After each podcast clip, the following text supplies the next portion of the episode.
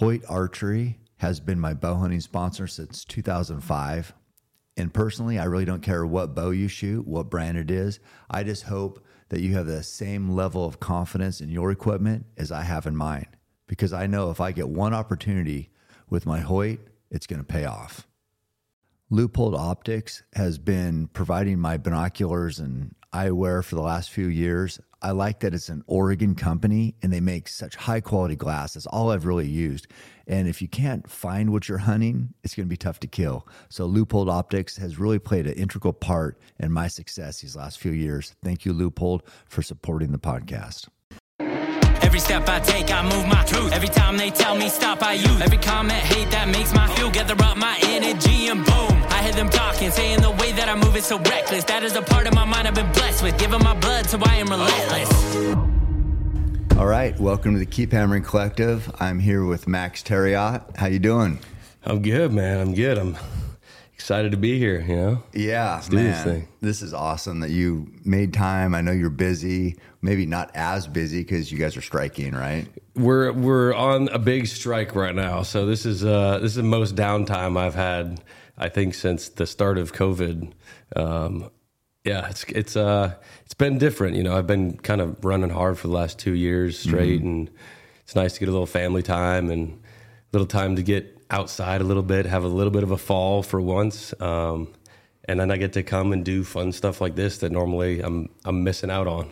Oh man, I I really appreciate you coming down, lift, run, shoot. It's been we've had so much fun, and you gave me a sweet Fire Country Challenge coin. Thank you for that. Of course, it's pretty of course. badass. I one thing that I realized quickly once I put up a couple pictures of us is. Man, you got a big fan base. People are invested in your characters. You know, for I think everybody knows, but you're an actor, and you know how people latch on to TV and movie personalities or actors or their favorite people, and, and you got a bunch of them. Yeah, I think you know the cool thing about about TV and film is, uh, you know, I think if it's done right and it, it can really be an escape for people. It can really be a way for people to to just sit down, relax, shut out, you know, their everyday life and and and just become invested in a show and characters and storylines and and actually just be entertained, right? I mean, mm-hmm. that's what it's all about. It's all about entertainment. It is, but I, on one hand, I see the characters you play, and I don't want to really say un- unsung sung heroes because our military, we should appreciate them every day. But you've played characters. Um, you were on SEAL teams. Then you're talking about you know fighting fire. Those guys don't get a ton of attention. You know, and even even soldiers in the grand scheme of things, compared to say an athlete, don't get the the credit they deserve. I don't think. But so I mean, you say it's entertainment, but what I see is you playing roles that they're so important to our our protecting our way of life. Yeah. And I mean, so what does that mean to you? It means everything, honestly. I know, I know, uh, the way that you said it is really kind of the way that I look at it. And I, I, I realize that I have a, a large platform and, you know, I can do a lot of good through it. And for me, one of the most important things is that not only do people like the show and they like the characters, but they take away something. And, you know, I think, uh, I think it's about humanizing these people. And also, you know, if there are ways that we can bring attention to certain causes or organizations or struggles that these folks go through, real life struggles, you know, these people are heroes, but they're human. And, you know, uh, they bleed and they, they have emotions. And, you know, a lot of these people have have struggles that they go through when when they're done because the stuff that they see and the stuff that they do is not the stuff that you know the average person sees every day. and these folks are doing it every single day. Right. You know, when you're talking about our our military, our veterans, when you're talking about you know first responders, you know, you might drive by a car accident one day and go, "Man, that looked terrible." Well, these people are going every single day Yeah. and they're they're looking at, at kids and and you know young people and men and women just everyone right and they're looking at at families they're looking at at stuff that is really really devastating hard stuff to see and deal with and they're having to face that and it takes its toll and so for me a big part of it is trying to find a way to help those people? What can we do to help their lives and and bring awareness to some of these things that that need to be brought up? Mm-hmm. Um, yeah, uh, that's well said. It's like because you say that you know these people have to deal with it, and you know we drive by and then it's over. You know we saw it, and people are like, "Oh my god, I can't believe I saw this terrible accident." All you did was drive by. You know the people that deal with it daily that has to take its toll.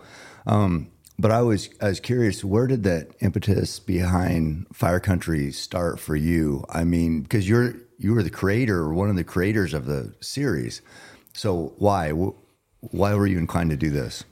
I mean, it all kind of started, you know, at the beginning of COVID, and um, I'm always trying to challenge myself, right? At this, I think that's the the big thing in life is like find ways to push yourself outside of your comfort zone and do something that scares you a little bit and and and see it through. And and for me, you know, I had directed, I had I had acted for a long time, and you know, writing was something that I'd never done, and you know, basically being a, a barely a high school graduate, um, you know, a lot of folks said that I couldn't do it, and for me, that was kind of the biggest motivation was people saying, "You can't do this," Right. You know, uh, you're an, you're an actor, you can't write, and that just kind of fueled the uh, the fire. Um, and you know, I, I grew up in Northern California with a lot of friends who who do this job, who who work for these departments, and I'd always just kind of been around it, and and you know had a lot of respect for what they do, and um, and it felt very timely. You know, California, uh, and not just California, the whole West Coast. Honestly, it's it's everywhere now. It's it's all, a lot of the states. Um, it's Canada. It's Europe. It's you know it's Spain.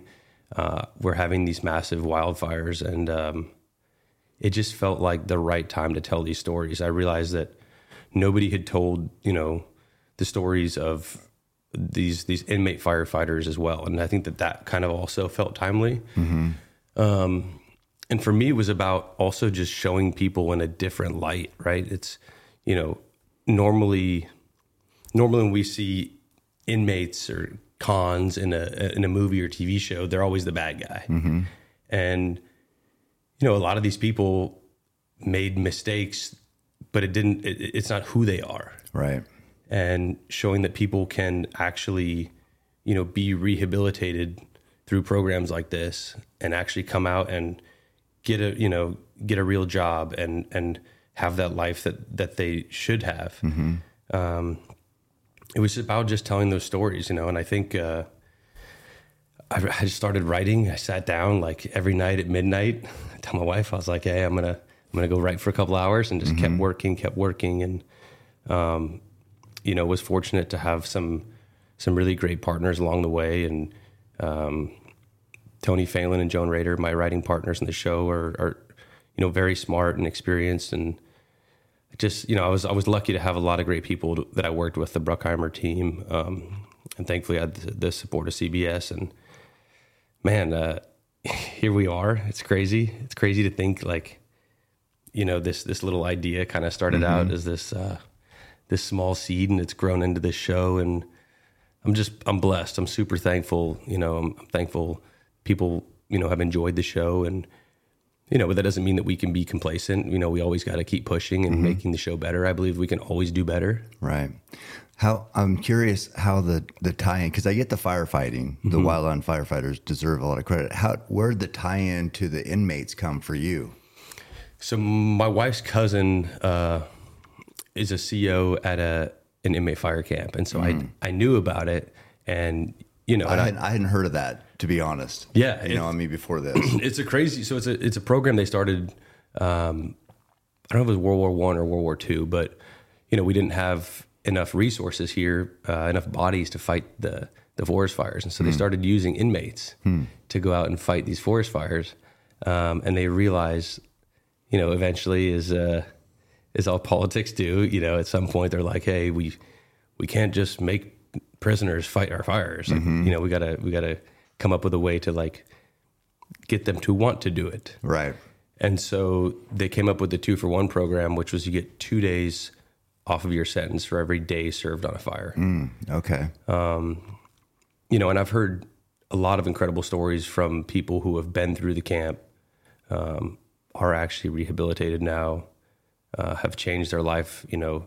And for a lot of these people, you know, I've talked to I've talked to young guys who, you know, were grew up in gangs, um, you know, really didn't know a different way of life, had never had a job, and went and they started working as firefighters on inmate crews, and and literally I've heard stories of them telling CEOs, you know, thank you, thank you for for this. This is the first job I've ever had, and just having a purpose and feeling like they were doing something Right. was changing that. And for me, like Isn't that what life is? Like when you have purpose, everything makes sense. Or it's like that's how you, that's why you get up. That's why you give your best because it's for this thing.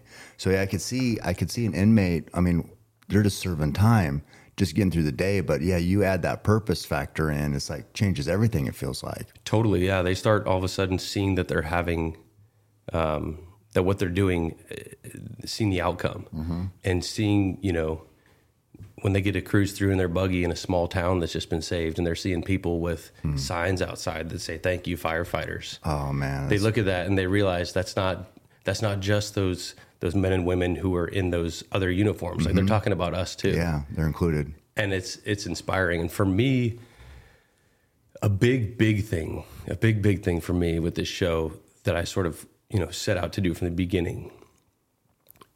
We're dealing with a time right now where, as a country, we're so divided, mm-hmm. and I think people are always looking for ways to pull us further apart. Mm-hmm. And this show, you know, we have inmates from all walks of life fighting fire alongside blue collar firefighters, right alongside shoulder to shoulder. It's like one team, one purpose, mm-hmm. and that's t- to save lives, to save towns, to save property. And so a big thing is really trying to remind people that we're all human Right. and we can all come together with one purpose and remember that and that sort of is is my underlying message of the show Yeah. is to remind people of that and i think i think through firefighting you know which is a to me firefighting is a it's like a not anti-political but it doesn't have the same political surrounding. I Right. think most people just view firefighters as heroes. Mm-hmm.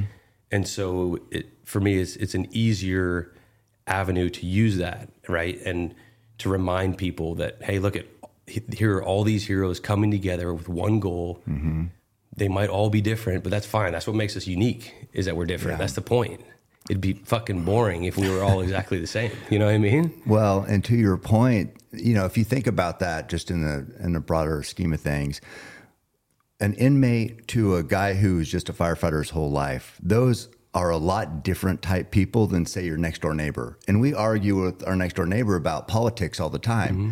And we're living next door. So that gap really to your next door neighbor isn't that big, but we make it big. Whereas an inmate to a regular nine to five, you know, firefighter, that could be potentially be a very big gap in the different types of people, and they still come together for a common cause.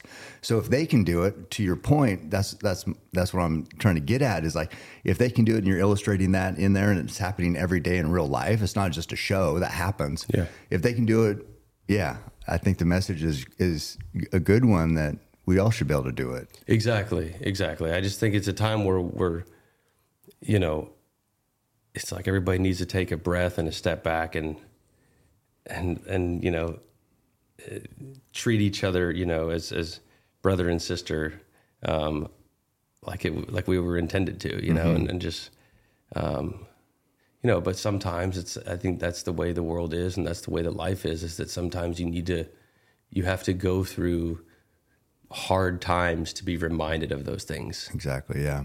And I think our differences are highlighted and featured, and and those those are the stories, really the differences. But there's a lot of lot of good and commonalities between us that don't get the attention. Totally. Yeah. I mm-hmm. mean, that's, and that's the unfortunate reality of the world is it's like, you know, I, I sort of laugh. I was like thinking about it the other day and, you know, when you watch, uh, you watch Anchorman, right? Yeah, and Ron Burgundy is reporting the news and it's the car chase.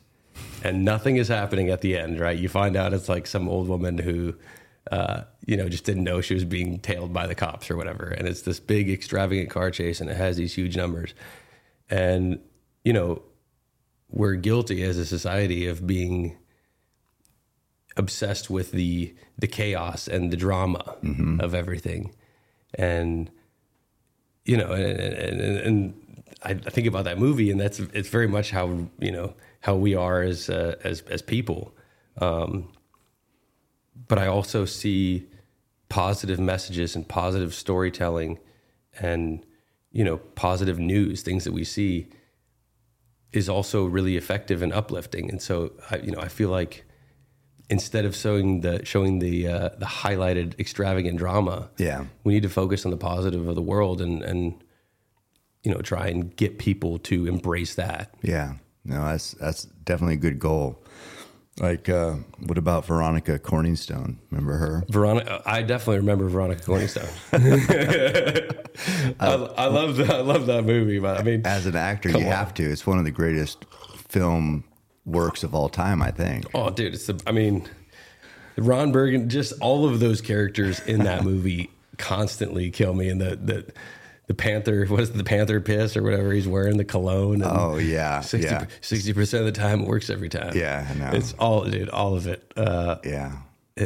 I know. I, I feel like we need some more comedies like that, and we haven't had one in a while. And I feel like, you know, it's. I feel like people are so worried about about uh, about upsetting anybody. I think everybody has such such thin skin that nobody wants to like write a comedy like that because they're worried that somebody will be offended by anything. I know, and, and it's like even um, my daughter went and saw Barbie last night, and she said that you know it's good, it's like a unique storyline, this and that. You know, there was a little bit more political undertones. Like that's what's like. It seems like there it, that has to tie in with every whatever movie nowadays. Is they got to get their little political stuff in there too, and it's like, can we just freaking watch a movie? Do we have to? I just want to be entertained. just want to be entertained. I mean, does it have to be? So anyway, I'm, I'm like, I told her, I said, well, yeah, that's every movie these days, Yeah. for whatever reason. But uh, yeah, I mean, I feel like I feel like a lot of these things too. You know, a lot of a, a lot of stuff like this is seem, always seems like it's a trending thing. You know, it's it's you go through these these ebbs and flows. Yeah, right. It'll be back to classic filmmaking, I hope.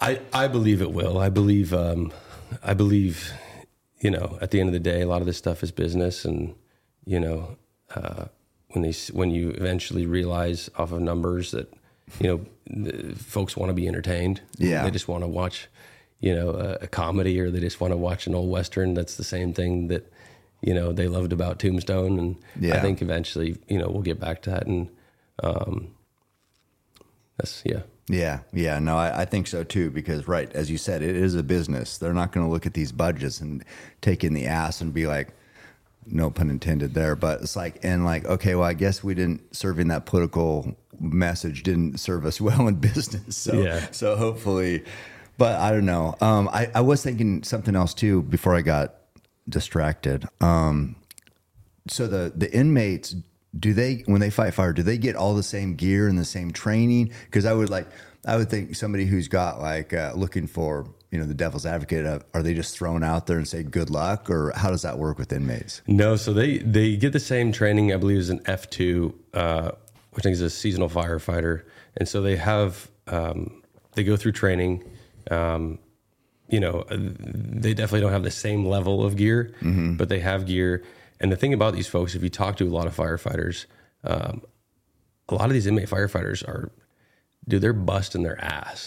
They're doing some of the hardest work on a fire line. They're cutting hand hand line, um, and they're hiking into some of the shittiest, most remote, grueling country, and you don't see them complaining. yeah They sit there and they so they are the sled explain dogs. yeah explain cutting a hand line because i don't think people a lot of people probably don't know what yeah. that is Yeah. So, you know, the big thing about big wild wildland fires is you can't put them out.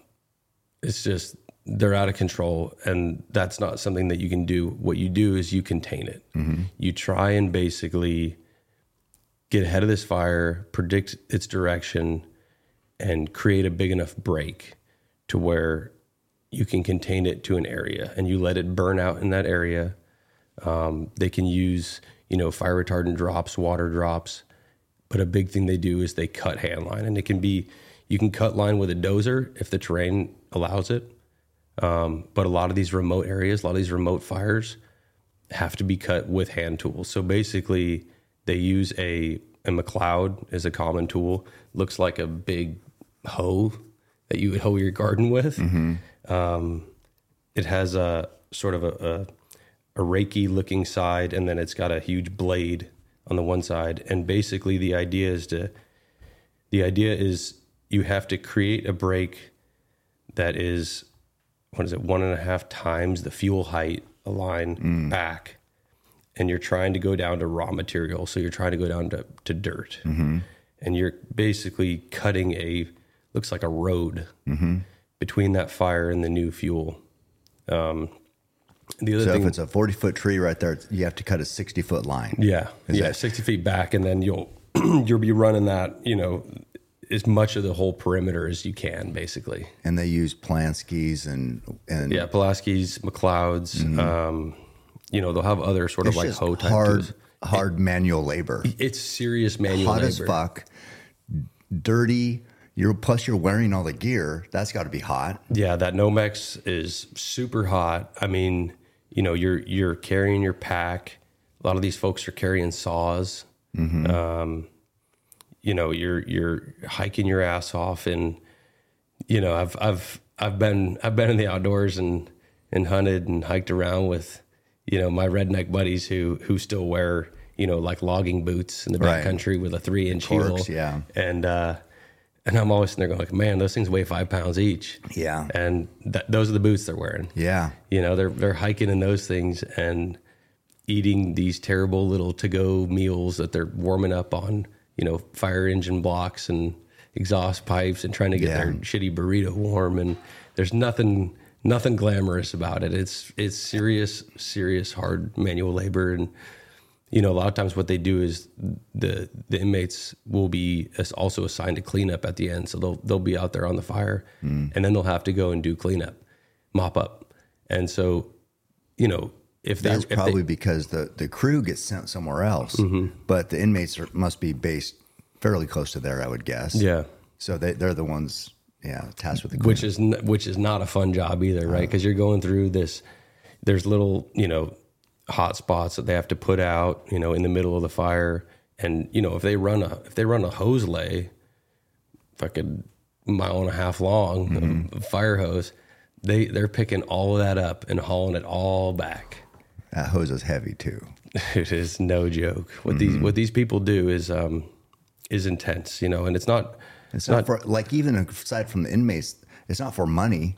Like the firefighters aren't. It's not like anybody's getting rich off this shit. Not at all. You know, I think, and, that, and that's a big issue that is kind of going on right now. I know um, uh, there's a, an organization called the Grassroots uh, Wildland Fire Federation, I believe, or something like that. And and uh, a lot of these organizations, a lot of these uh, like hot shots and you know wildland firefighters right now are trying to advocate for for higher pay because you know if you read stories, all these people and there's guys who you know do this job for 25 years and they're away from their family for months at a time, you know, and work an entire fire season and they might make, you know, 20 grand. And there's a lot that they sacrifice again, you know, mentally. Um, you know, PTSD is a big issue in this community. Um, you know, the the the rate of of divorce is extremely high. The rate of cancer that they get is like 70% higher than the average person. Like they're exposed to a lot of things. And, you know, I think, uh, I think just as, as we need to do better helping our veterans, we need to do it better helping these folks as well. Yeah, I agree. I mean, it's a, to me, it's the same category too because in the military, they're not doing it for the money either. You know, the, most of these soldiers aren't making hardly anything. No. they're doing it because they're serving the country.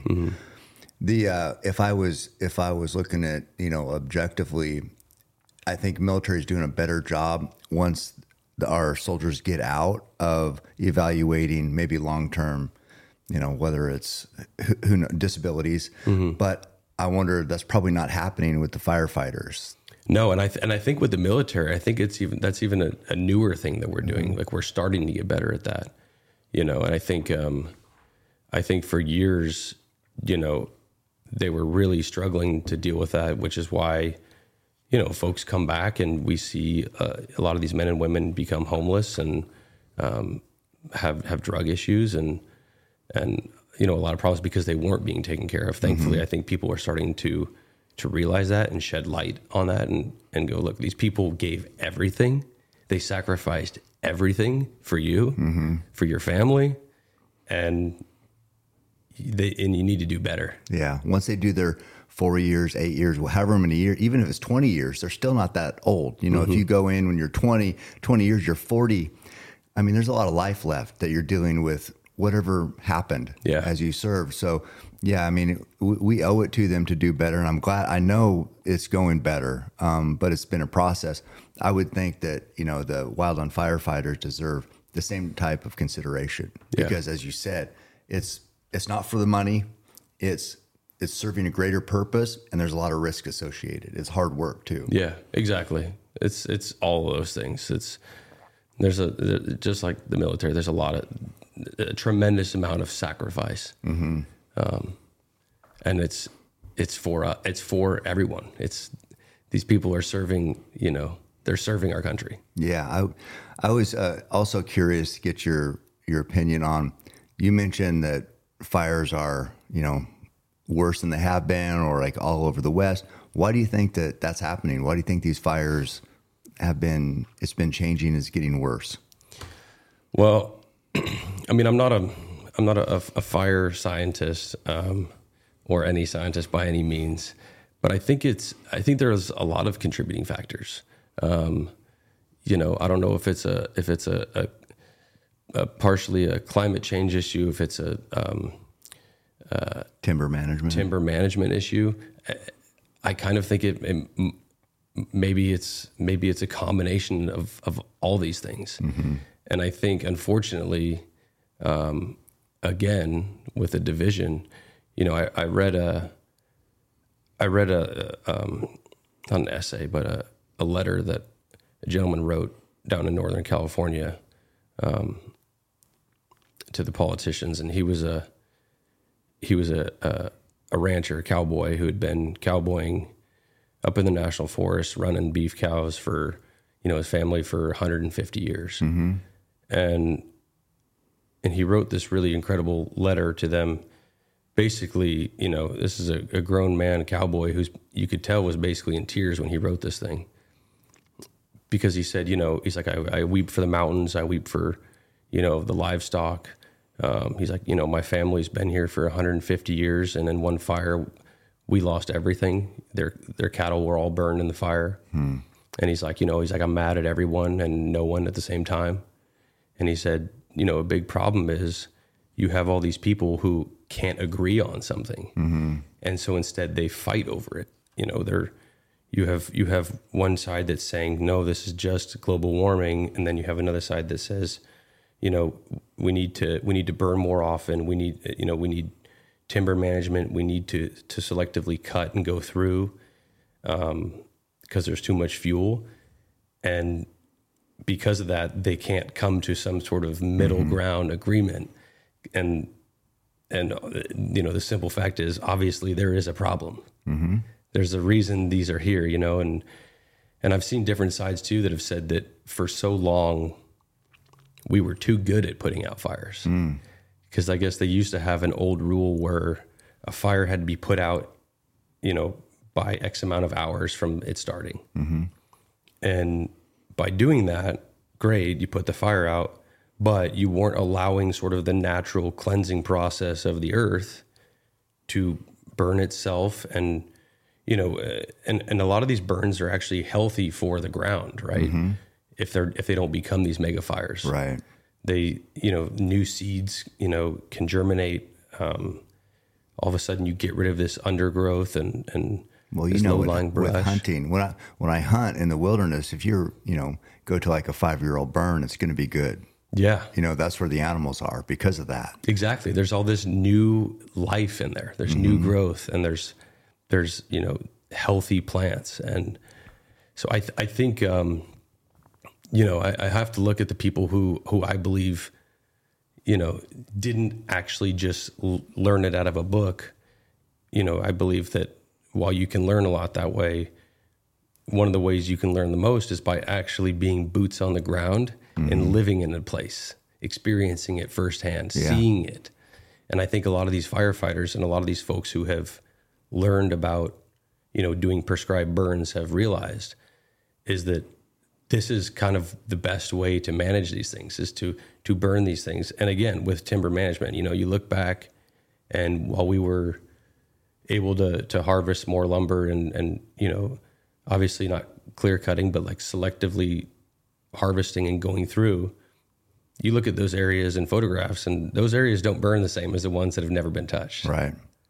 Um, you know and i i'm i'm married to a woman whose family was in the timber industry and so i i've i've spoke to a lot of those people and you know have a lot of experience being around them and seeing a lot of these pictures Yeah. Um, and hearing their stories Yeah, I, I, you know, they make it this bipartisan issue, and it's like, I mean, I know you're, uh, we don't want to get too political, but I see you got your your hat on there for your, your favorite candidates. that's right no, but I saw a, I saw a post today from Hil- Hillary Clinton, and she said something like, "How hot it's been, and if if you're you know sweltering in the heat, think a Magna MAGA Republican." It's just like, what are you talking about? It's hot, so it's Donald Trump's voters' fault. yeah I mean, what are we? You know, so you say It- I just feel like stuff like that is just divisive. Again, I mean, what's like, the point? Yeah. So yeah, you you say it's like, can you just focus on the issue and what how to resolve it? No, it's always got to be like taking shots from one side to the other. It's like hot weather and, and somehow you know No, Ma- MAGA Republicans did it. Hey guys, you want to be as smart as famed neuroscientist Andrew Huberman, PhD at Stanford? Well, sadly, that's probably not going to happen but I did find something that can help, and that's HVMN Ketone IQ. I actually downed one right before reading this, so if I sound decent, it's probably why. Because I'm not sure if you guys realize how much brain power podcasting takes, but whatever I can take that will at least make me sound smarter, I'm in. Ketone IQ is a clean energy boost without sugar or caffeine. Ketone IQ increases your blood ketones. I'm not on a keto diet, but by taking Ketone IQ, I can achieve the desired focus and energy for explosive workouts that ketones typically provide to those in ketosis. You can find Ketone IQ at your local Sprouts or online at hvmn.com. Use code CAM, C-A-M, for 20% off your first order.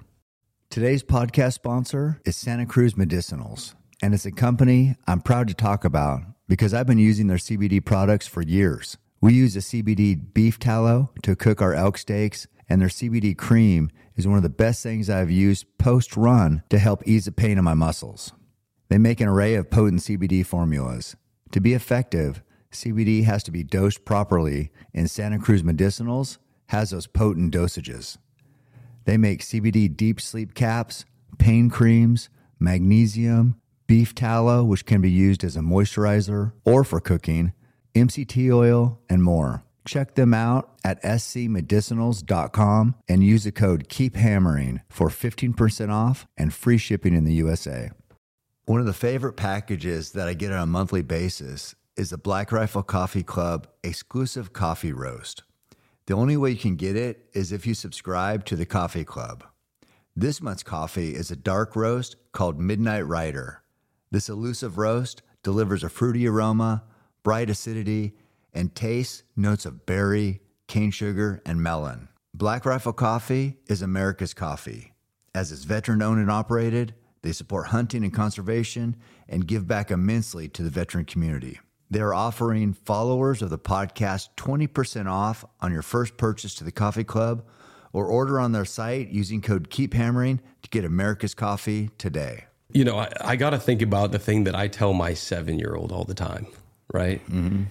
And my wife is the one who who's in charge of this, who who actually came up with it. So I have to give her the credit because, like all moms, really deserve. They're they're really the champions of the house. Yeah. Um, but we always tell him, you know, when he says something to his brother, when he says something to somebody, we say, "Bo, helpful or hurtful?" yeah. And it's Pretty as simple, simple. as it's as simple as that. Is, Yeah. is what you were saying helpful or is it hurtful? Right. and and that's it. It's Yeah. like if you're not being helpful, That would that would change a lot of discussions we have out there right you know. now. I mean, but I think it's as simple as that. It's it like is. it's like think about what you're about to say, and is what you're going to say is it actually going to be constructive? Is it helpful, Mm-hmm. or is it negative? Is it hurtful? Is this is this actually just you know causing more division? Right, right. Yeah, I know. I mean, I- get, you know, I think everybody's burned out on the political infighting and back and forth and the mudslinging. But Yeah. man, I don't know. Hopefully, just like the movie industry, hopefully it's like it ebb and flow and we're just kind of, you know, getting through the worst of it and it's going to get better. Yeah.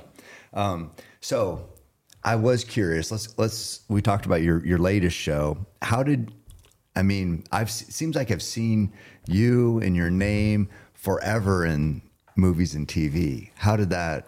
How long you been doing? it? When did you start? And how did you get started? I started when I was, uh, I think I was 12. Totally fell into it. Um, you know, I grew up in a town of a thousand people in Northern California. You know, being an actor was not something that even seemed real. It only happened in the movies. And I went to like an improv class with a friend one day after school because I was bored and we had nothing to do. And Like middle school then? middle school. Yeah. Met this guy who said, Hey, I think you'd be a good actor. You know, one of those weird stories that everybody, you know, everybody has that person calling them off the street kind Yeah. of thing, you know, and, um, and my parents were really supportive and, you know, I didn't know what being an actor meant. And I flew down to LA, walked into an agency, read a, a Reese's peanut butter cup cereal commercial audition for these folks. Shit, and, that um, sounds good. A I good know. cereal. I could crush that right now. um, and all of a sudden, they were like, "Yeah, we'd love to represent you." Um, went on a couple of auditions, and I got uh, I got lucky, man. I got really lucky. I know that this is a job and industry where it's really difficult to break into, and so I don't take I don't take it for granted. I know that I got lucky.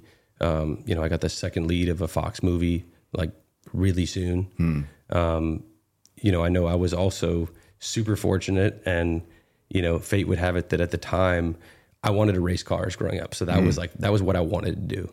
Um, and I was karting. I was racing go karts. Um, you know, dreamed of, of racing Indy cars. You know, Indy 500. And uh, Who was your favorite driver? Oh man, I mean, I have a lot now, um, and I, I know a lot of these guys over the years from just spending time at the races. But um, you know, Jimmy Vasser, um, Max Papis are good buddies, and I, I I love those guys. I think they're super talented. You know, and if you look at a lot of the the talent um, that unfortunately went through some struggling times, you know, Al Unser Jr., guys like that. Um, you know, obviously the Andretti family is legendary in open wheel racing. The Rahals.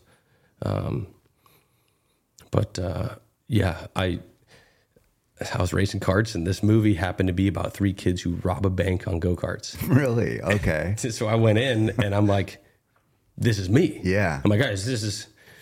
I'm the guy. You, you're not gonna you're not gonna find somebody else. I'm the guy. Yeah. And uh, so they brought a go kart in, and like, well, tell us about it. And I looked at it and told them everything about it, and they're like, "Holy shit, this is the guy."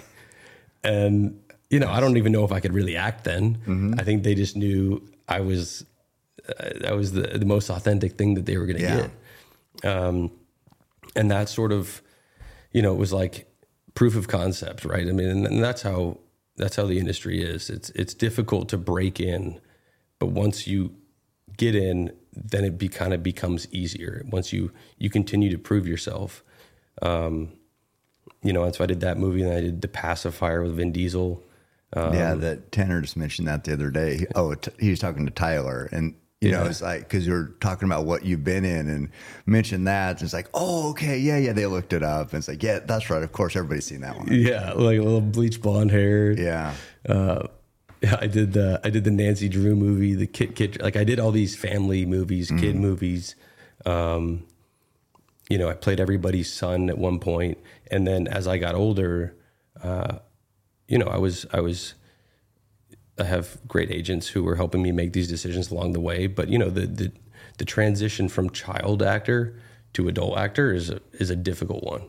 Um, you know, and it's it's it's hard to make that jump. I mean, you see folks like Haley Joel Osment and Macaulay Culkin and all these people. You know, they're like this rock star kid actor, and then making that transition to an adult, it's it's I don't know. It's hard for an audience to, I think, sort of see them as that different Right. age, as that different character, and um, I sort of like led into those. So it was like as, I had these child, you know, kid actor roles, and I eventually was still playing like the son of people, but they were more adult movies.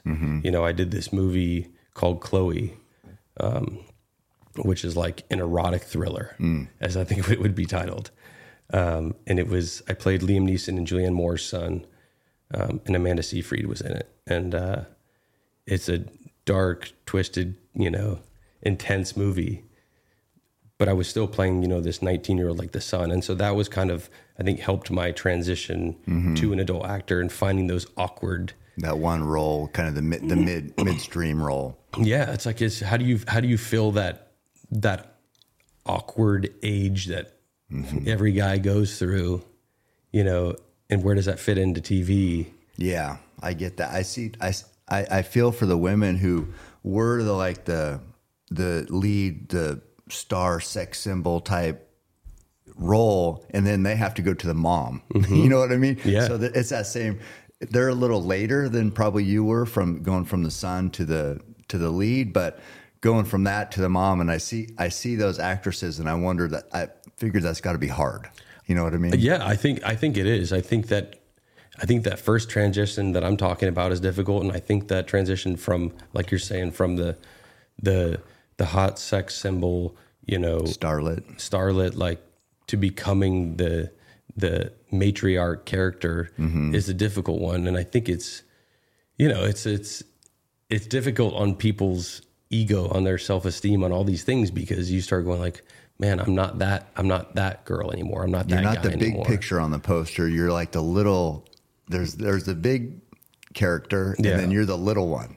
Totally. That's got to be hard. I think it's I, I I really think it is difficult for Mm-hmm. some people are better at dealing with it than others, and I think, you know, I have a, a a buddy who's an actor on on my show right now, Kevin Alejandro, and he said something to me just recently that I think you know is important, but it also sort of relates to stuff like that. Is like instead of looking at the negative side of it, or you know, this scene, you know, could be better, whatever it is he's like my job is it doesn't matter how what the scene is how good the scene is um, the role is like my job is to make it better. My job is to make it something.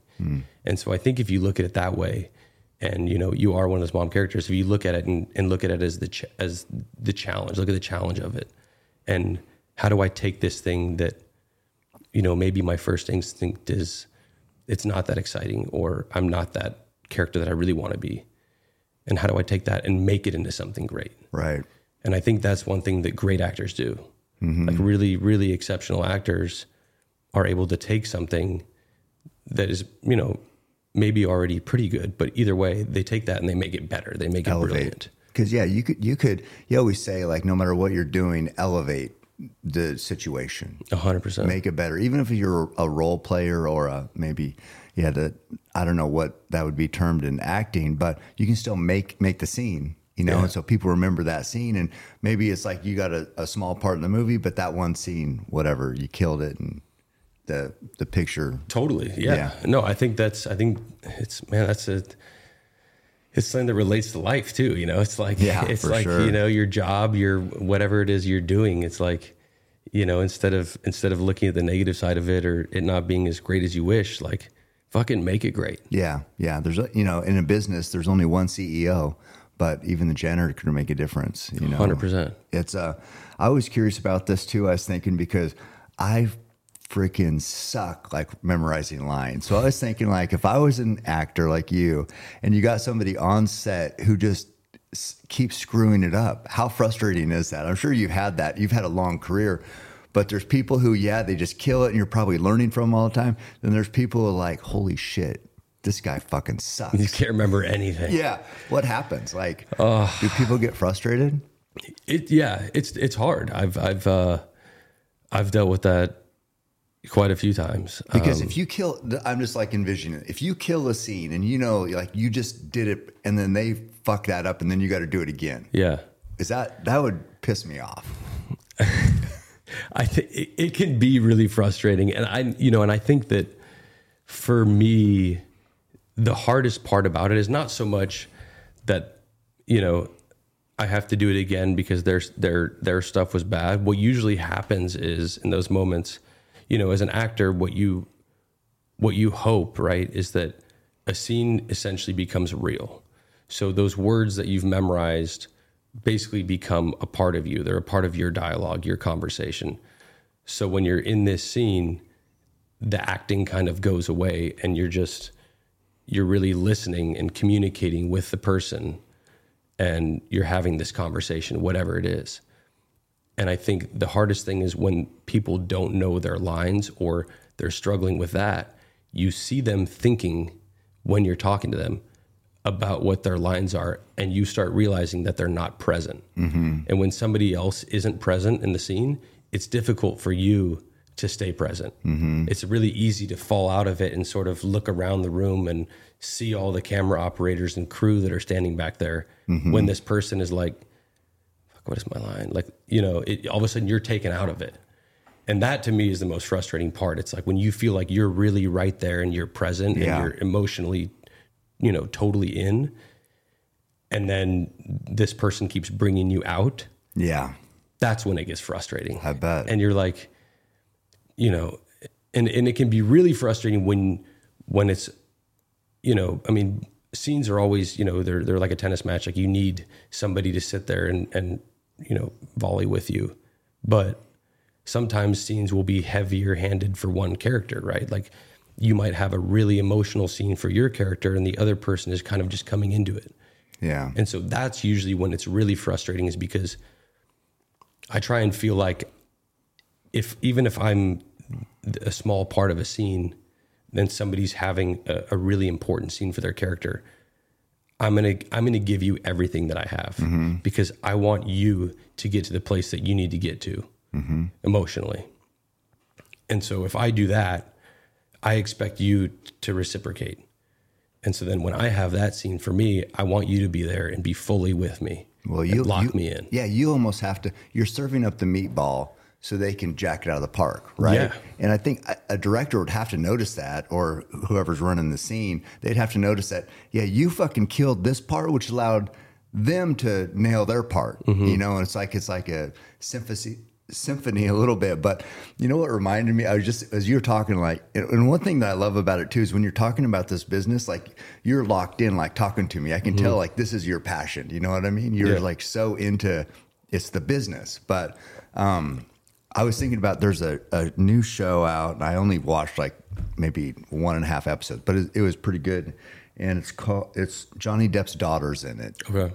Do you know that show? I've, I've, I haven't seen the show, but I know what you're talking about. But so she was singing right in this scene, and uh, she was, I think, making a music video, and she was up there singing, and she'd been struggling, and she said, "No, you, I've been going through a lot. My mom, this and that." So she'd been distracted. Then she nailed this one take, just fucking killed it, and everybody did great. She did, gr- the, but the key was she did great, and the camera was fucked up.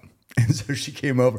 She's like, "Did we get it? Did we get it? Everything? How did I look? You know?" Because she knew she'd done good. And then the camera operator said, "We got to do it again. We something with the focus, whatever that would be, you know." And then she sat down and she was crying, and like her feet were bleeding. Had like the, the costume was rubbing her raw, and uh, that I could just see like when you put yourself out and it, everything goes perfect, then somebody else or something else takes away from your perfect performance. I mean, how frustrating is that as an actor? I mean, I'm sure that happens, right? It, yeah, no, that totally happens. there's always I'm trying to think of like certain situations where I've like personally experienced it, but I've been through it all. You know, I've seen I've seen focus be soft or you know, I've seen uh somebody somebody come in and ruin a take. They walk in at the wrong time or um you know, all of a sudden the the the weirdest one every once in a while and we had this one night on SEAL team and is this weird thing of like when you're shooting so many hours and you become exhausted. You know that feeling of when you basically start to become a little delusional, right? Like you're so tired, you get past the tired point and you kind of start to go crazy. There's this thing that happens every once in a while where you start to go so crazy and, and your head is filled with all these lines and you've been doing them over and over and over and over and over again. And for whatever reason, the only thing you can do is laugh. Yeah. And we were filming SEAL Team one night, and uh, we had this director who was tough. I'll just I'll say that. and and uh, we're sitting there, and it's the middle of the night, and we're doing the scene. We're loading on this bus to go out in an op, and we're waiting in between setups, and we start to get ready to roll. And it's a scene with me, AJ, Neil, and uh, and David, and the four of us are getting around and we're coming up with a plan. And for whatever reason, AJ had his beanie on really low, and he looked like it was like Gordon Fisherman or something, you know. Mm-hmm. And we all kind of looked at him as he started to talk in the scene, and all of a sudden, one of us sort of just started to just laugh like this uncontrollable. it's like as if you were like a high school like Yeah. kid stoned laugh, you know Or in church when you're not supposed to laugh. dude you just get the like the giggles like Yeah. the bad giggles and one of us started and then it set everybody off and so then for about the next fucking 30 45 minutes Oh man. every time we would start to roll one person and when one person would go the next person would go and i'm sitting there i shit you not and i'm biting my tongue inside my mouth i'm biting my lip i can't look anybody in the eyes because i'm going to start laughing Yeah. and and it went on and on and on and so that's a that's a weird Was the director pissed? yeah, you could tell he really started to lose his shit. And I think, I think we felt, we all felt a little bad for the crew for having to deal with it. Yeah. Because, you know, these folks sit there and work their ass off and they want to go home. I don't think any of us felt that bad for the director at that point because Yeah. he was kind of pissing everybody off he's a anyways. Yeah. But, uh, man, that's, that's one of those things that happens. But yeah, like you said, it, you definitely have times where, where it's a, a, a really serious take and some sort of something goes wrong. Yeah. Um, and it's hard, but I think there's also, weirdly enough, there's also the times where that thing goes wrong and then it pisses you off so much and you're so frustrated that then you deliver a performance in the next one that's even better. Yeah. Tunnel vision focused. Yeah, like you have this all of a sudden there's this new emotion that gets kind of poured into it Mm. that's different from what you were doing. Mm-hmm.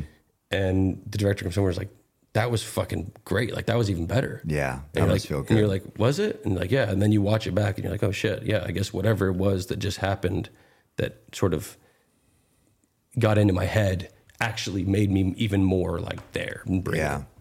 What would what I'd probably find myself doing is watching it back and like if everybody else kicked ass and then I didn't look that great because I made some weird face or whatever, be like, no, we, let's do that one again because I don't look great. Yeah.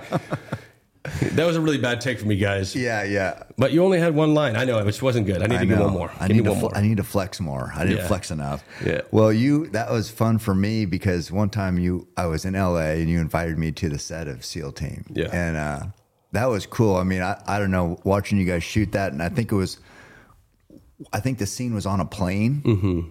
Yeah, that was. I mean, I don't. You probably like. AC seventeen or You probably don't remember it, but I remember. No, we were packing gear. I know. I'm gonna have to get you. Yeah, packing now, gear, that's right. I'm gonna have to get you on a fire country now because I know. Uh, you know, that's the the hard thing is like, you know, you never know what's gonna ultimately make a cut, and obviously that scene got super truncated.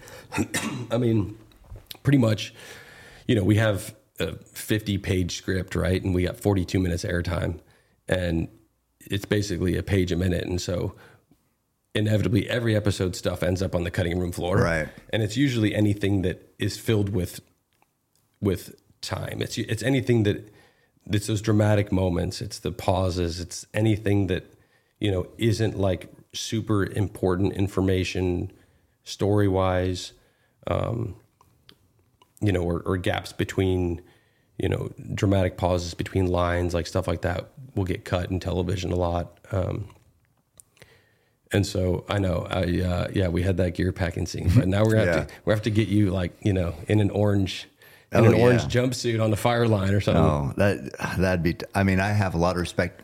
Not, I think, just growing up here, but for the the wildland firefighters, of course, but also the loggers, all the timber industry. Yeah. That is such a hard way to make a living in the mountains, and I, you know, that's what. I grew up in a small little logging town here out outside of town, Springfield. But uh, yeah, I mean, those guys worked their asses off. So I love, I love that you're highlighting that. Yeah. Not the lifestyle, but like I guess it is a lifestyle, but it's also a job. But it's an important serving an important need for our communities and you For know, sure. I think- forests and That's a big thing, you know. I think that we're we're doing on our show, and I think uh, you know, I think other shows too, like even you know Yellowstone, right? Like Yellowstone was like a real sort of phenomenon, like blew up. You know, everybody thinks they're a cowboy now, of course. Yeah, yeah. Everybody's got a cowboy hat and thinks I they're know. nothing. But uh, aside from that, I think it opened a lot of people's eyes to nature and to the outdoors and to the beauty of the mountains and you know this rural lifestyle of living um, and small town America living. You know something that obviously a lot of people in this country, um, as soon as you leave either coast,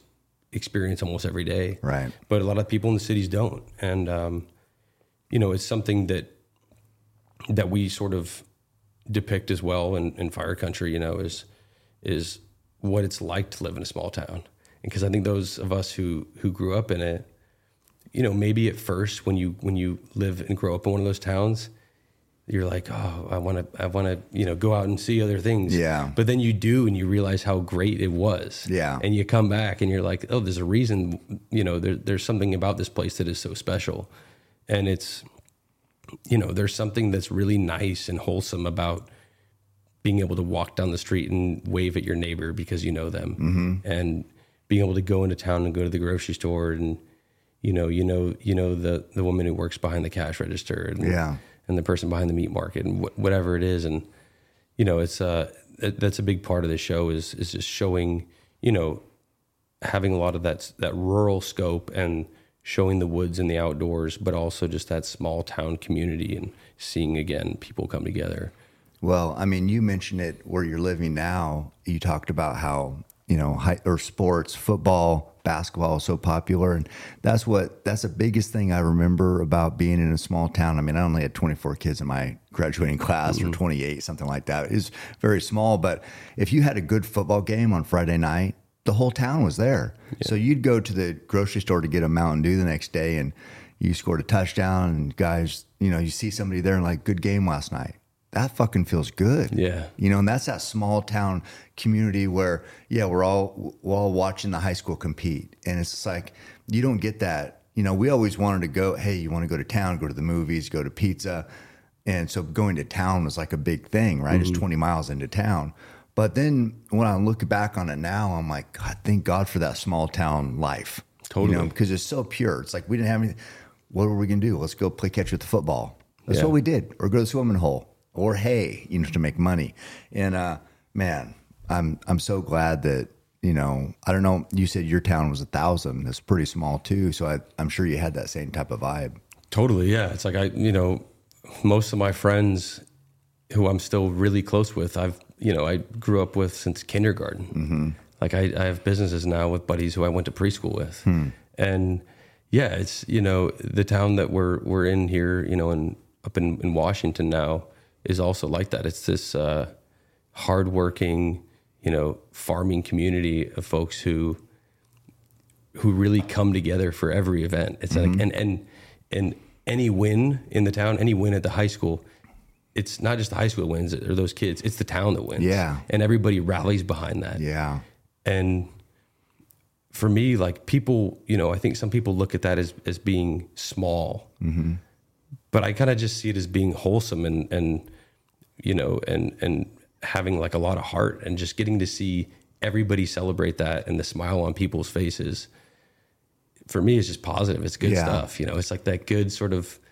Uh, it's that good like get get your kids out and let them play in the dirt. You know, I know. like let them touch the trees and eat some shit off the ground and leaves Yeah. and stuff. You know, it's you know the, the fabric of that small that holds that small town together is like i think the country could use a lot of that you know Yeah. because you're more you're more tied to the land because you're out in it or you work in it you're more tied to con- to the community as we talked about because of sports and because of the school and it's like that's what's you know i guess you can't change we'll never change big cities you can't make a big city small but what's important to that those small town communities and values man that would help the whole country Yeah. we're lucky to have grown up in it it's an it's an important it's important that they that they maintain that and they hold on to that. You know, I think, um, like you said, you know, I think uh, it's a blessing to be able to experience that, and obviously not everybody does, um, and so we're fortunate. But um, you know, I think those values and and that stuff is good. I think uh, you know that's how I want to raise my boys, and um, yeah. Yeah, I could have done without all the drinking that I did in the small town, but Yeah. but we got past that. There's too. some shenanigans that There- come with it for there- sure. Yeah, I mean, when there's not much to do and you're old and everybody's like, "Hey, let's go to the rock pit, build a fire, and drink beer." I mean, it sounds pretty good, but it doesn't lead to anything positive. That's right. I was I had to weather that storm. Um, I was curious, so I, I hate to keep bringing up the acting, but it's like I, I've you know I had one actor in Joel Courtney, and he was in uh, the. Uh, what was that movie? Oh, Jesus Resurrection, and uh, it was good. But if uh, so, over your career, who's been the best actor that you've worked with that you feel like you've learned the most from? Who was like? Because I know there's people who you watch, you watch like an athlete say run the hunt like Usain Bolt, and it's like just like whoa, that's poetry in motion. Who's been an actor like in that regard? Hmm. I mean, you know, I've been I've been I've been super fortunate throughout my career to, to work with um, with a lot of really really talented people, um, and so I you know I'm not taking anything away from any of them. Right? No, they're all great. They're all Some are- great, and Somebody might be the greatest. somebody might be the greatest. Um, but I, you know, I think when I did, I think when I when I did Chloe, those working with with specifically with, with Liam Neeson and Julianne Moore, and I know Liam Neeson now, you know, you see as more this, you, you know, uh, The Taken, taken guy, the taken guy. um, but even he sort of takes the piss out of himself for that. Like I remember at that time, He's he was good, like, though.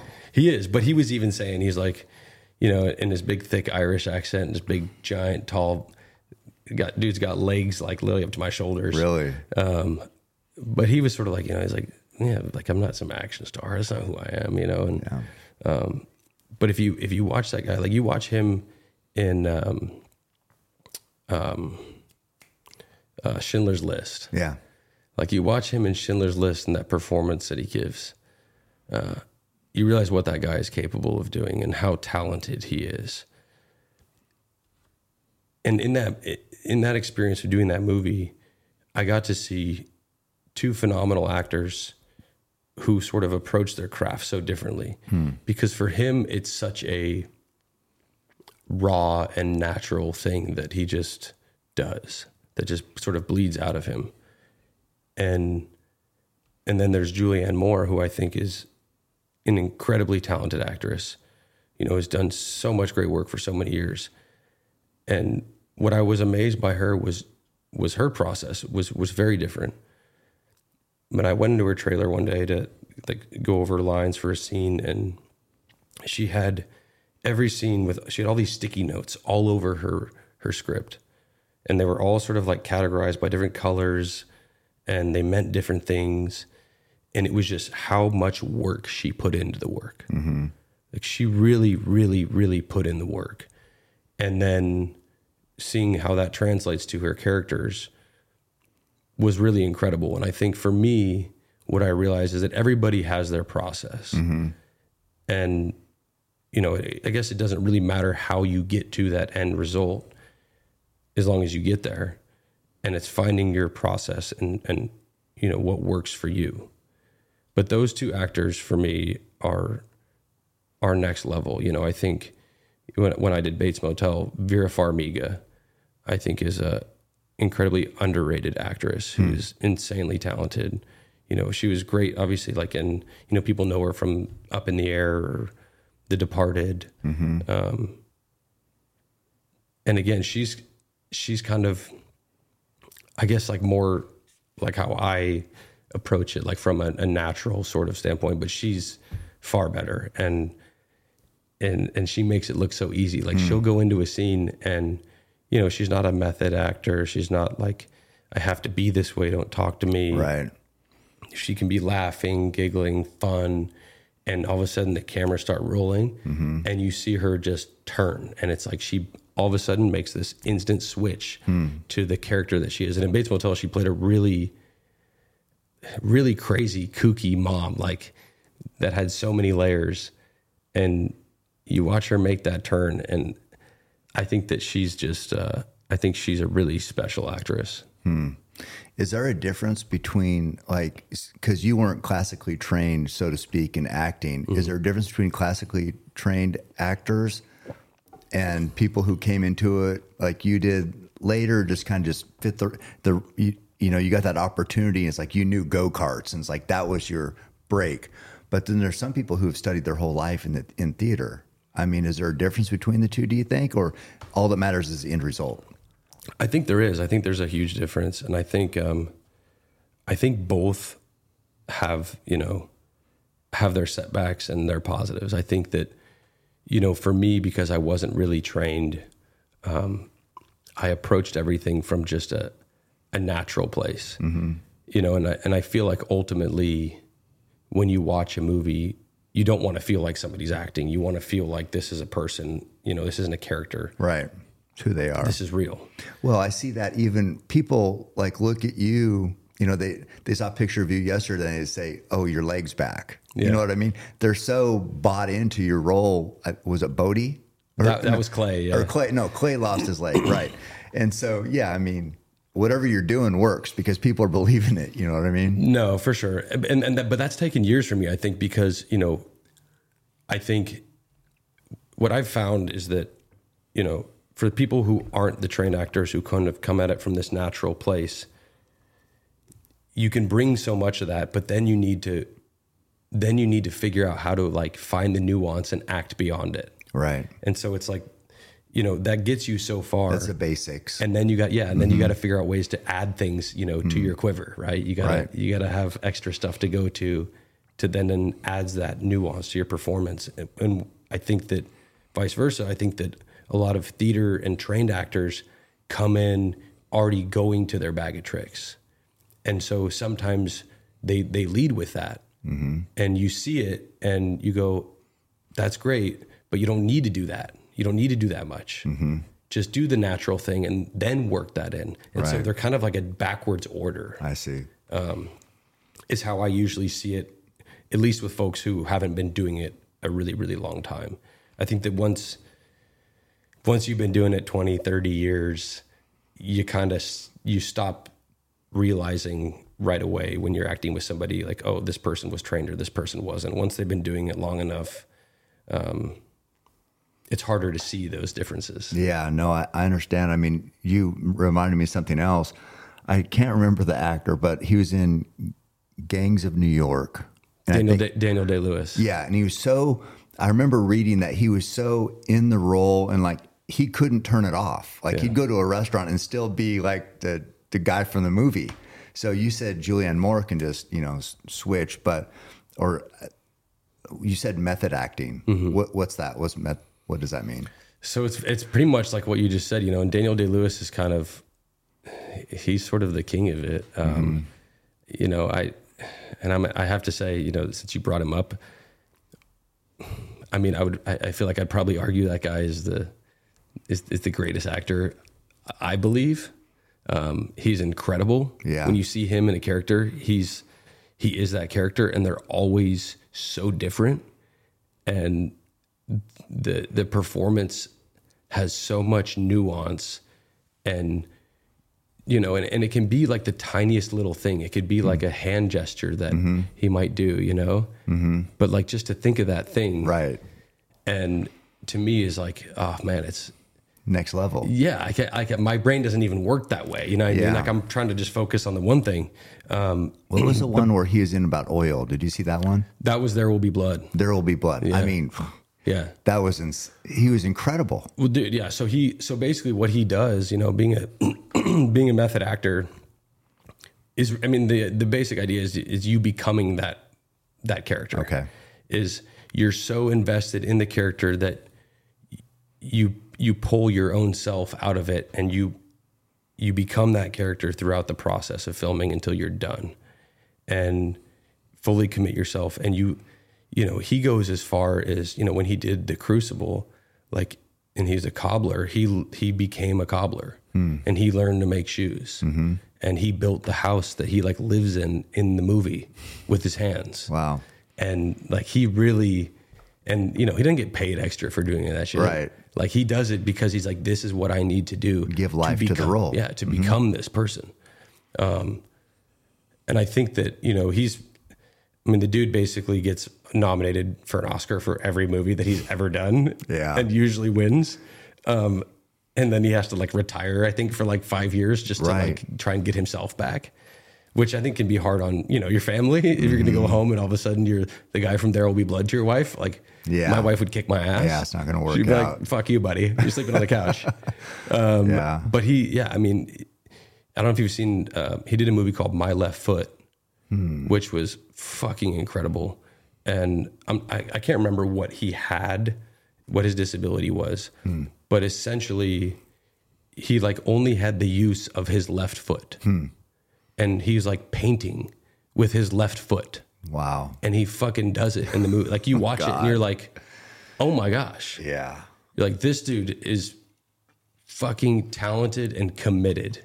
Yeah, and it seems like so the roles that we just talked about very different. I mean, because I see a lot of actors, they play a lot of similar roles. Mm-hmm. You know, like if you see Jason Statham, mm-hmm. he's pretty much gonna be the same guy. Yeah. right. But Daniel Day Lewis, we've talked about a few different, I mean, crazy different roles. That's that versatility is must be tough It is, and I think you know, because you want it to be natural. So like you, you fit the roles you've played very Yeah. well. Though I mean, the most recent ones, the kids, I, I'm not sure about, but you want it to be like pretty close to who you are, yeah, and that makes it easier, I would guess. yeah. You want to find, you know, it's obviously easier when when you have some things in common with the character, um, but then you know, inevitably, you want to try and make each one their own, like make each one different and unique from the next. And I think, you know, something obviously that just happens in the industry is people see you, you know, in a role in a movie and they go, we, you know, we love Max in this role. We love him as this character. So we're doing this movie and we think he'd be perfect for it. Yeah. thing, And you kind yeah. of get typecast. Um, you know, and, and it's hard, it's hard to get the opportunity to prove that you can do something that's very different from what you're currently doing or what you've done.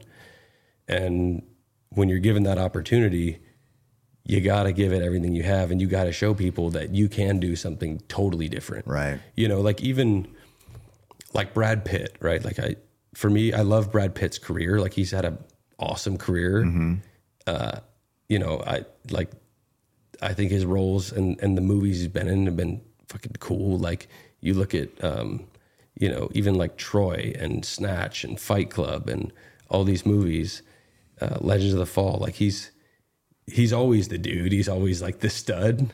Um, Once upon a time in Hollywood. yeah. Yeah. Still even old, still a stud. Yeah, and and they're all pretty different, but you know, I think unlike Daniel Day Lewis, where you watch a movie and like Daniel Day Lewis isn't there anymore, you always sort of see Brad Pitt. Yeah. like he's always still sort of there. You know, I think um, I think Johnny Depp also has had a tremendous career. I think he's uh, he really gets into a lot of his characters. You know, if you watch, you know, I mean, like Edward Scissorhands and Yeah. and you know they're always a little off the rails and kooky. Pirates of the Caribbean. Pirates of the Caribbean, um, but they're great. Yeah. I think his greatest performance was Scream.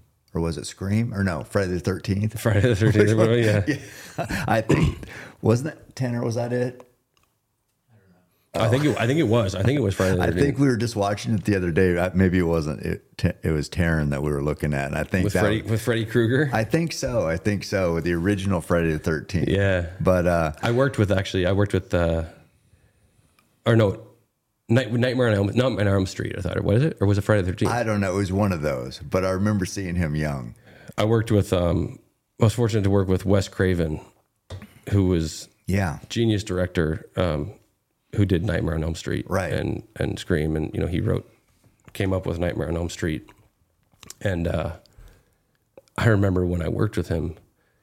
You know, I'd always seen his name, and his name even sounds creepy. Yeah, it does. Wes Craven. That's a badass name. Yeah. And so, you know, I remember going to meet him for the first time and I'm looking at him. I'm like, that's Wes Craven. And, uh, and he joked and he said to me, I was like, hi, Wes. He's like, oh, no, no, no. He's like, I'm not Wes. He's like, we keep him in the back. We don't let him out. and, and I laughed and Alter ego. yeah, and I quickly realized that Wes, uh, he was really just a very sweet, simple, kind, gentle, um, and incredibly, incredibly smart man. Like that you would see and you'd look at him, you'd be like, this guy could be my grandpa. He's just like a sweet, Really? great dude. And you know, it was he was kind of quirky and quiet. You know, every day on set, he would do the New York Times crossword in like you know seven seconds. Like he was a genius. He was like he was a professor at Johns Hopkins. Whoa. Um, so obviously smart. You know, he told me he came up with Nightmare on Elm Street. He had the idea for this character in the shower. Mm-hmm. And I was like, Wes, I'm like, I wouldn't want to take a shower after that. Like, if I could, I wouldn't bathe ever again if those are the, the ideas you're having in the shower. and he read this article about a kid who was afraid to go to sleep because he thought he would die if he went to bed. Hmm. And this kid freaked himself out so bad that he stayed up and he forced himself to stay awake and he wouldn't go to sleep. And he forced himself to stay awake for like like a week or a hmm. couple weeks and then ultimately his parents went into his bedroom and found him dead Whoa. and i think it was you know he had stressed his body out so bad Yeah. or whatever um, and wes saw that and was like had this you know that was all he needed Mm-hmm. to give him this idea of like well, what happens if the guy in your dream comes in you and kills you and then you die Right. like you know and now it's a um, franchise. yeah, now it's like one of the biggest, you know, horror genre Freddy Krueger icons of, of all time. But, Yeah. But Wes Craven was a yeah, he was a sadly he passed away at a, a of brain cancer a few years back, and um, but he was just a a lovely, lovely human, just Hmm. a great dude. Yeah. He's got a cool name. Yeah. Definitely. How about, have you ever met Tarantino? I have not met Tarantino. Um, He seems a little quirky. he seems quirky, and I like his movies. Dude, he's yeah, he does some crazy, bizarre shit, and Very, usually a lot of blood. He loves blood. His I, use of I blood. Do, I do love, I mean, he's one of my favorite directors. Mm-hmm. I mean, I, I love all his movies, it seems like. dude they're and they're intense his movies are intense Yeah. like you know like django is like man like you feel uncomfortable the entire movie and it's fucking intense Mm-hmm. Oh, yeah, great movie. I mean, but yeah, you're right. It is like it makes you cringe sometimes when you're watching it because it's so the, what they're doing, they're saying is so painful. Yeah. But yeah, but it's raw. And i think that's what's good. It's like storytelling. storytelling man. It makes you feel. Yeah, is, definitely. you know you're uh you're affected when the movie's over. And so i think like you know that's one of the important things. It's like you want to leave either you want to leave being affected in some way emotionally you know feeling warmer happier you know uh you know laughing your ass off. Like you want to Mm-hmm. just you, you want to come away with something take something away Speaking of feeling, so who's been the biggest celebrity crush of your career? I, I would imagine being a young actor, like you had some actresses, you're like, oh man, she's beautiful. biggest celebrity crush um I feel like, unfortunately, it's usually just a letdown. I feel like so- I feel like it's hard because you put everybody on this pedestal, Pedestal, yeah. and then you have this idea of who they are, and uh, and you meet him and you're like, Oh, Yeah. she looked better in the movie. Yeah. Okay. Um, that's what everybody says about me, though, too. Like, yeah. uh, biggest crush? I don't know. I, you know,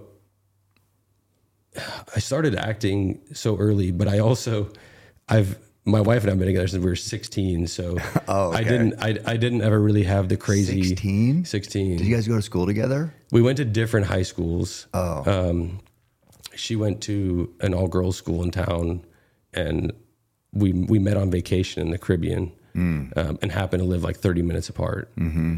Uh, so we've been together for That's random. nineteen years. Yeah. Whoa. Yeah. Wow. That's a long run. That's a long run, and so you know. I didn't have a lot of dating time before then, just due to my right, my so- age. But you know, I've I've worked certainly Yeah. Name who you worked I've worked with. with a lot of young actresses who people definitely see as being, um, you know, like those young hot celebrity icons. You know, I uh, I worked with uh, the first actress I worked with was Kristen Stewart. I worked with Kristen on Catch That Kid, and then I worked with um, Emma Roberts. Um, I worked with Olivia Cooke, who's now who was in um, she was in the the Spielberg video game movie, and I can't remember what it's called right now. Ready Player One. I haven't seen that one. She's in the new uh, Game of Thrones as well, House of Dragon. Um, she's lovely. Um, you know, Brittany Snow was my sister in The Pacifier. Um, sweet, beautiful girl. You know, What else has she Super been nice. in? I can't remember that. Her name. she was in Pitch Perfect, oh yeah. and uh, I actually like that movie for some weird reason. I The, know. fir- the first one. I know the first one's pretty good. Yeah. I think because it's it's unassuming. You're not singing. I- sure. I, love cool, good singing. Mm-hmm. You know what I mean? So yeah, you're not sure, and it- and there, and it has the right amount of comedy. yeah. I worked with uh, I worked with Jennifer Lawrence. Um, she's probably the biggest name actress that you know people look at as that starlet. She seems a little like unhinged. It seems like her role in Silver Linings Playbook was maybe too close to how she is. She's she's Just- quirky. she's hot but crazy. She's she's from Kentucky. Yeah. You know, uh, strong, opinionated, loud. um, but we had a lot of fun though. She Yeah, was honestly great to work with. Um, just like a fun, fun personality, and you know, like again, one of those people that can, you know, even though she's obviously incredibly talented, she can separate characters from uh, from real life on set, so she Mm-hmm. can kind of you can be there on set and still have fun and be joking and have a great time, and then she can kind of just turn it on. yeah. Um, a pro. She's a pro. Yeah, she uh, probably one of the most natural, um, and the gifted, you know, naturally talented actors I've worked with. Hmm. Um, just like raw, sort of had the thing. Right. The it factor. Yeah, Yeah. She seems like it. and I think too, like you know, I think what people really responded to with her, especially in the beginning of her career, was that she, you know, she she didn't really filter herself, mm-hmm. and she, you know, if you look back at like old interviews and really when she was starting, she was she would say shit that, you know. Other people might hold back in, mm. but she was like, "This is who I am." Fuck it, you know. but you, what you see is what you get, which I think is great. It's a really nice quality to have, and it's Yeah. nice. You know, I think people. It was refreshing for people to feel like you know what they saw was what they got mm-hmm. um, and i try and i try and you know maintain that attitude is like Yeah, that's a like, good this is this is me i'm not gonna i'm not gonna you know sugarcoat anything i'm not gonna bullshit you like you know where we stand i'm Take it or leave it. yeah i'm just like upfront honest and you know i'm a i'm a simple dude and, and this is who i am but uh, Okay, well, I'm going to pick then. I say Kristen Stewart out of them. kristen stewart Yeah, she's got like that. I don't know. Eyes are a little different. Pretty, yeah. Out of those that you mentioned, yeah, Jennifer Lawrence is up there because, of course, I'm a big Katniss fan. yeah But, with the bow got to but yeah. Um, so you I said, texted her actually right when that movie came out. and gave her a bunch of shit about how she was shooting the bow. Really? the- yeah. and, and in the beginning, I was just like, kind of, I was just, I was just pushing her a little bit. So we have a, you know, an archery instructor. Yeah, I'm like, I'm a Mm-hmm. Yeah. shit, you know.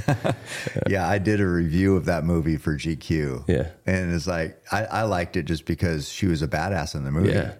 it is awesome. But Yeah. yeah.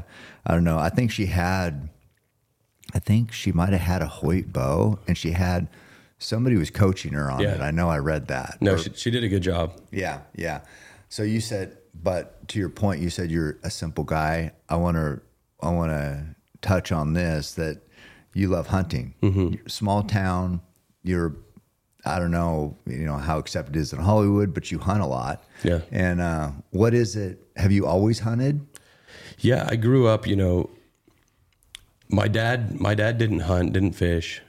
Um, you know, my dad, it's interesting. My dad likes the outdoors. He likes being outside, but he's not an outdoorsman, if that makes sense. Yeah, you yeah. know, he loves spending time Bird work- watching? working outdoors. Like he loves getting his hands dirty, working on a tractor, working in the vineyard. Oh, I like, got you. Yeah, that's fine. you know he can do all that stuff he you know is very handy um but he's like my dad has no patience for anything and so to sit anywhere and wait Mm. Yeah, for anything yeah. forget it and so fishing hunting you know like playing golf like any of those things slow yeah. yeah, fucking out bored gone so yeah he's like a little he's a little uh he's like a hummingbird yeah, you know um, active.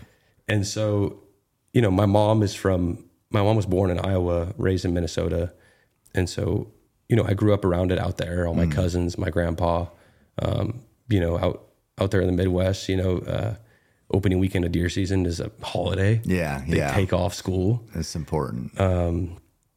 And for me as a kid, I just, I always loved being outside and I was, I was obsessed with nature and wildlife and how everything worked. And, you know, I had a, uh, a neighbor right down the road from me, a Native American guy, um, who was, I can't remember if he was like, uh, what, what tribe he was part of, but he was, he was half black and half Native American. This guy, George, and he was, he built his bows uh, like out of scratch you know, hunted traditionally, and you know, had written some articles in the paper and stuff. And um, he would hunt wild boar and turkeys mostly. Was he like a local legend back there Yeah. because of all that? Yeah, Yeah. And it was, and he lived right. He lived a few houses down, which is you know, out in the country, it's like a you know half a mile down the Yeah, road. yeah. You know what I love about that is in same type of situation where hunters back for us were revered and looked up to. Mm-hmm. If you were a good hunter, that's who people wanted to be. Yeah. You know, and that's what's great about an environment or a small town like that is like hunters are, you know, yeah, they, they're looked up to. And so it sounds like he was. Totally, yeah. It was because you know you. I looked at this guy and thought, man, like he's like really connected to the land. This guy's really he understands it all. Like he's he's he's taking everything in. He's looking around and really really taking in the world. And um, you know, being a kid who was super inquisitive, like I would go down there and talk to him, and uh, he had um, he had all these, you know, he had built all these different things out of feathers and had like headdresses and all this really cool shit that I loved. And so then I would go down there and start making things with him. You know, he bought me a, a drum and we drummed together. He bought me a drum that was, I forget what kind of height it was that was stretched over. Um, but we would drum together and uh, I would paint skulls with him. And, uh, and then that sort of that sort of like sparked it right so then instead of being the kid that was collecting toys and stuff in my room i would go out and find dead animals whatever Yeah. and i would i would get the skull and the bones and bring them back and so my room as a as a you know eight nine year old kid was filled with like coyote skulls and bobcat skulls Yeah. and raccoon and deer antlers with feathers hanging off of them and like very sort of tribally you know um, just like I don't it, you know for most people they'd look at it and be like that's weird Yeah. you know why your son is obsessed with death but it wasn't really that it was just i was obsessed with these animals and understanding them and you know and then i got older um, you know I, I got my first uh, my first shotgun when i was nine Um, before that, you know, I had a BB gun I'd run around the yard with, and my mom, being from the Midwest, her rule was always like, if you kill it, you eat it, mm-hmm. and that was what she always told me. And so I said, okay. And you know, so here I was running around our property, Shooting and stuff. shooting robins Yeah. and blue jays and everything, and you know, I think she thought that like, well, this will this will make him be responsible, but will probably deter him from like killing the neighborhood bird population. Right. But no, like instead, I'd kill him. I'd bring him in, breast him out, and cook Really? and cook him right there in Like the a robin? Oh yeah, robins are actually great. Really? Yeah. Okay. I've never. So I'd be sitting there cooking like robins and stuff, and she's like, you know, she's like, well, I told him if he, you know, you really got to eat it. So she's like, you know, she kind of had to had to uh, eat her words there a little bit, but I guess they're about the same size as a dove, aren't they? yeah, yeah, about the same size. I know a lot of the Italians in the area I grew up in, they used to make them with polenta. Hmm. It was like a thing. Really? I, that reminds me. I was like, I had. I remember we killed a pheasant when I was a kid, maybe grade school, like maybe third grade, and I took the foot of the pheasant and I, I like had a long sleeve shirt or jacket, and then I had my hand pulled in and I was holding, and I went to school with like the pheasant claw basically. And so i get what you're saying. And then another time i brought i found this big hornet's nest and it was in the winter and i brought it in my room. I'm like oh sweet this hornet nest like badass big fucking paper thing. And then it got warm in my room and then the hornets kind of woke up. Oh, because shit. they were just in there i guess for the winter. I didn't know anything about this. And i had hornets all over my room because it got warm and they woke up.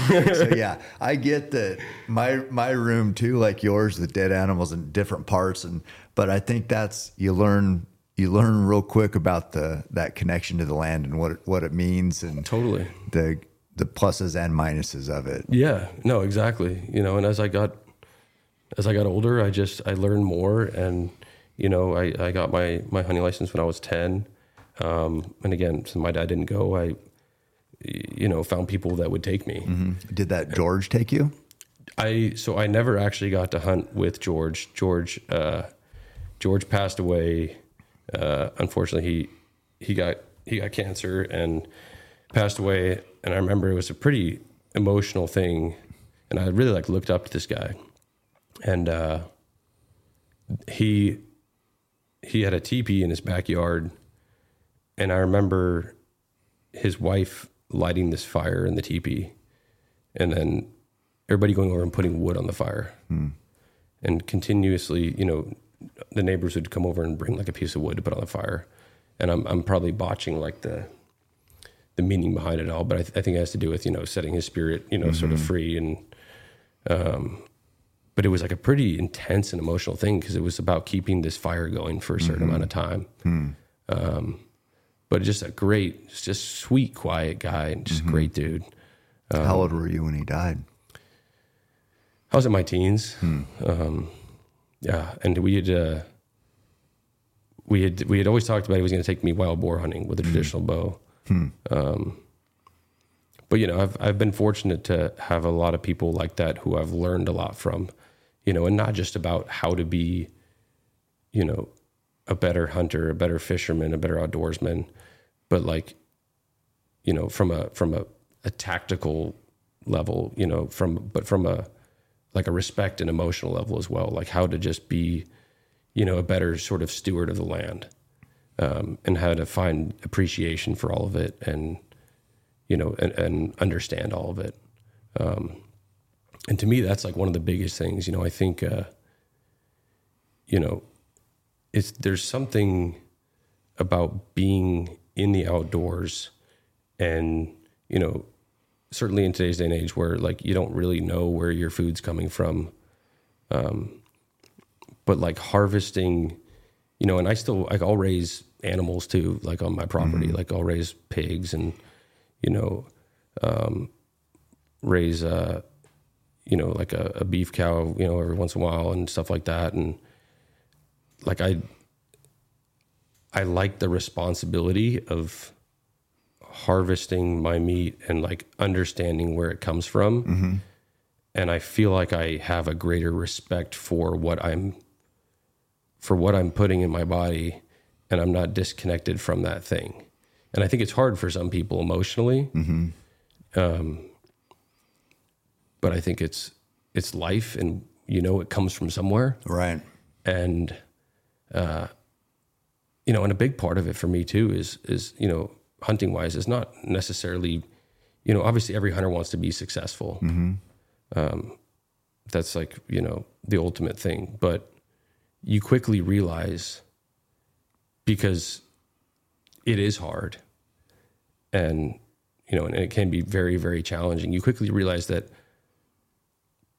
the experience is really uh, is really is really what makes it what it is. Yeah. it's the time you know with people you know who also have this same feeling and same appreciation and being in the outdoors and really being in wild and remote and rugged places and experiencing these things that you don't experience anywhere else.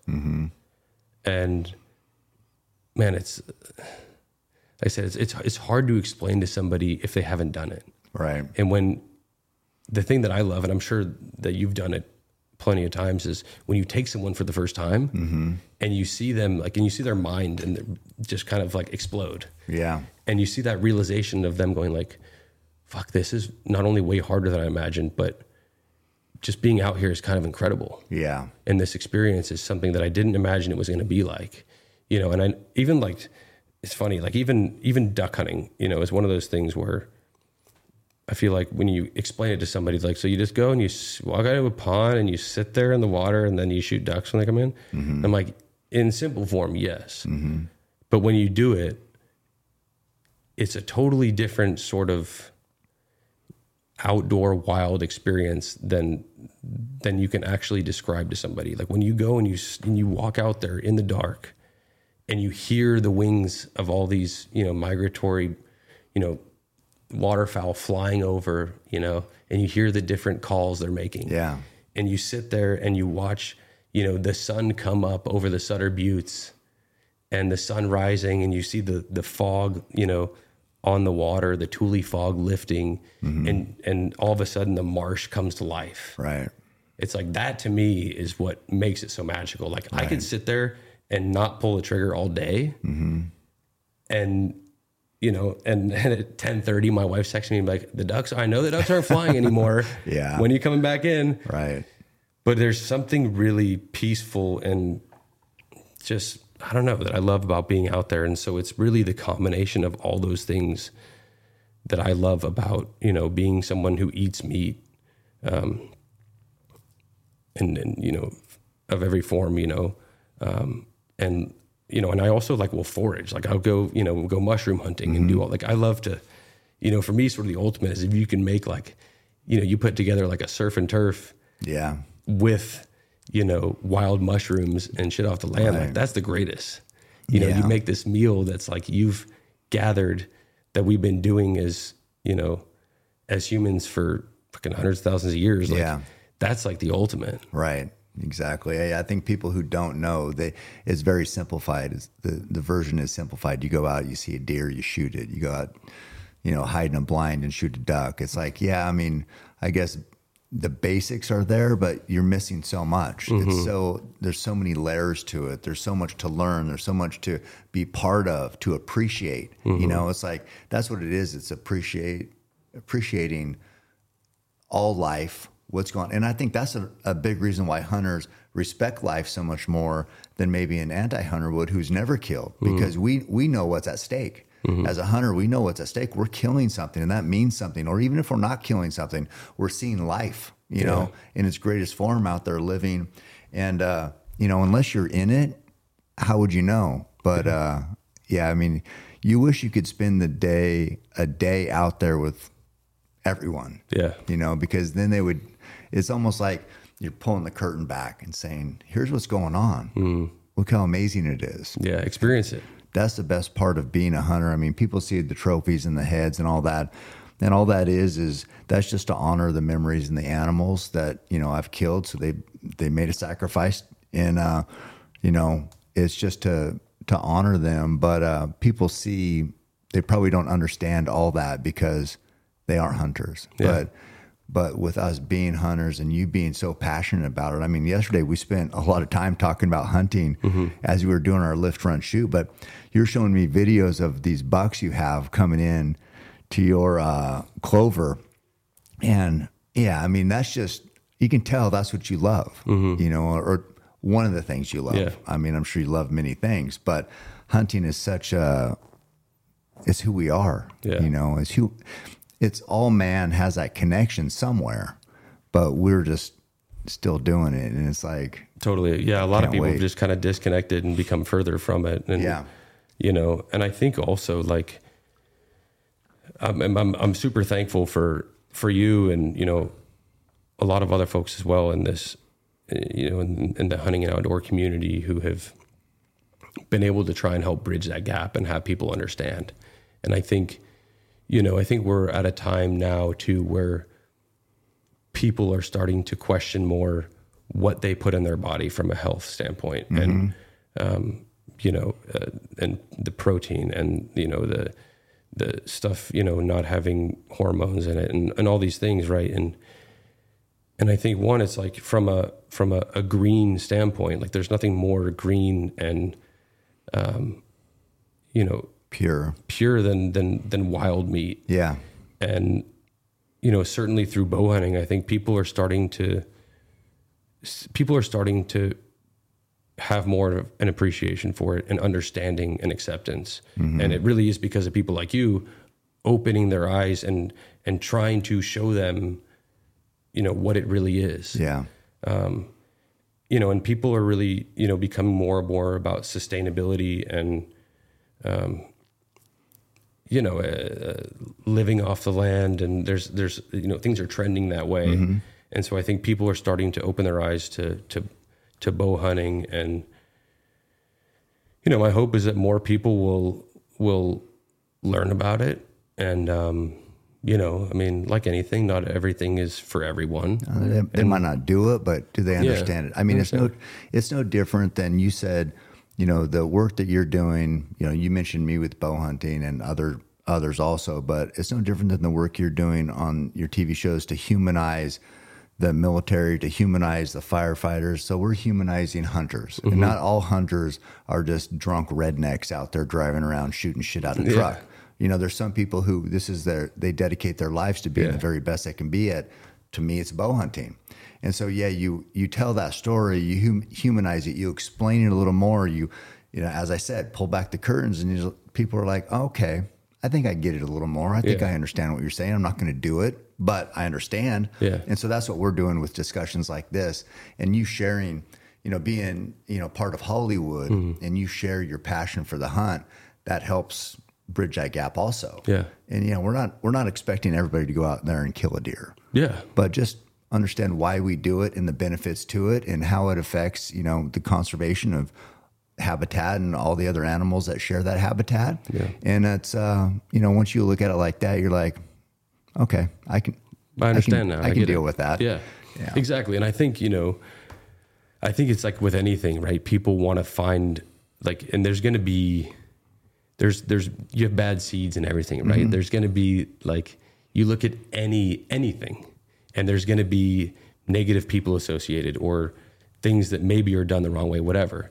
And that that's across anything. I don't care what it is Definitely. Um, but I think it's like again, it's like going back to, you know, but I I think instead of focusing on that, like maybe look at the positive side and look at the, the positive things that people are doing, and you know, going back to what I tell Bo, it's like focus on the stuff that's maybe helpful, not yeah. hurtful, Exactly. and and you'll see things a little differently. I mean, if you want to if you want to look at things negatively your whole life, you're only going to see things negative. yeah. and you're not going to have a very fulfilling life. No, and it's hard to. It's just like you know, you got to have an open mind, with, and I think that's, uh, you know, I'm I'm sure we're all guilty of it at some point, but you know, being close minded to things. But it's uh, it's important to always remind yourself to you know try and have an open mind and understand things better, and you know, find ways to be helpful. But um, yeah, it's uh, it's a pretty pretty amazing experience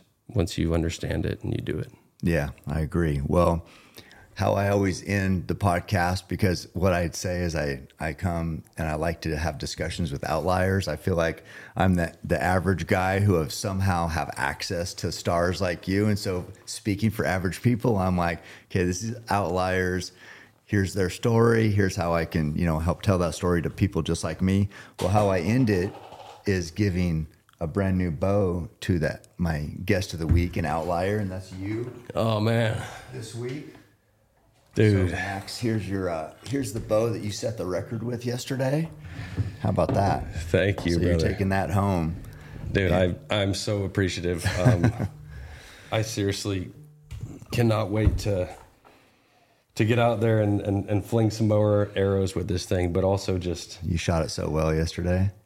just to have respect for what this thing means and you know what it's capable of, and um, you know it's it's uh it's a lot of fun, but you know there's a lot of responsibility, and um, I don't know. I mean, obviously, I, I can't ask to have uh, a greater bow hunting and just you know all out legend of uh, folks who who who use and understand these things than you to give me one. So I'm, I'm I will I will cherish this thing, and um, man, I uh, you know I can't wait can't wait to teach my boy my boys um, how to shoot a bow, Yeah. and, and get them into it.